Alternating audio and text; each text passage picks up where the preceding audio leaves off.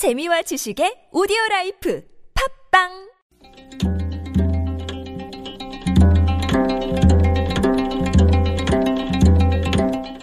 한문학자 장유승의 길에서 만난 고전 중국 진나라 때 손작이라는 사람이 있었습니다.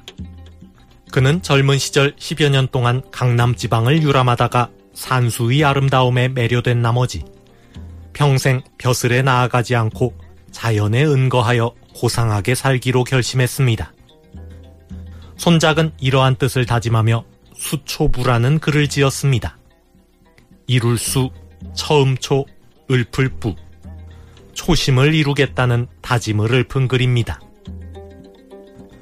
그러나 오래지 않아 손작은 자의반 타의반으로 벼슬길에 나아갔습니다. 명문가 출신의 글재주도 뛰어났기에 손작은 승진을 거듭하여 높은 벼슬에 오르게 되었습니다. 어느 날 나라의 권력을 쥐고 있는 환원이 수도 이전 계획을 발표했습니다. 손작은 앞장서서 반대하는 상소를 올렸습니다. 손작의 상소를 읽은 환호는 불쾌해하며 사람을 시켜 이렇게 전하게 하였습니다. 그대는 어찌하여 초심을 이룰 생각은 하지 않고 나란 일에 관여하는가? 진서 손장열전에 나오는 이야기입니다. 어찌하여 초심을 이룰 생각을 하지 않느냐는 환혼의 비난에 손작은 부끄러움을 느꼈을 것입니다. 은거를 다짐하던 초심은 까맣게 잊어버린 채 자기도 모르게 정쟁에 몰두하는 정치인이 되고 말았기 때문입니다. 누구나 처음에는 순수한 마음으로 이상을 추구하지만 시간이 흐르면 세속적으로 변하기 쉽습니다.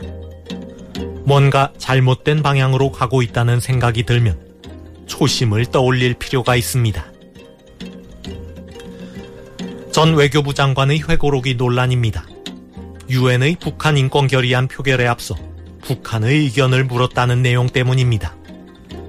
여당 대표는 북한과 내통한 것이나 다름없다며 강력히 비난하며 쟁점화할 태세입니다.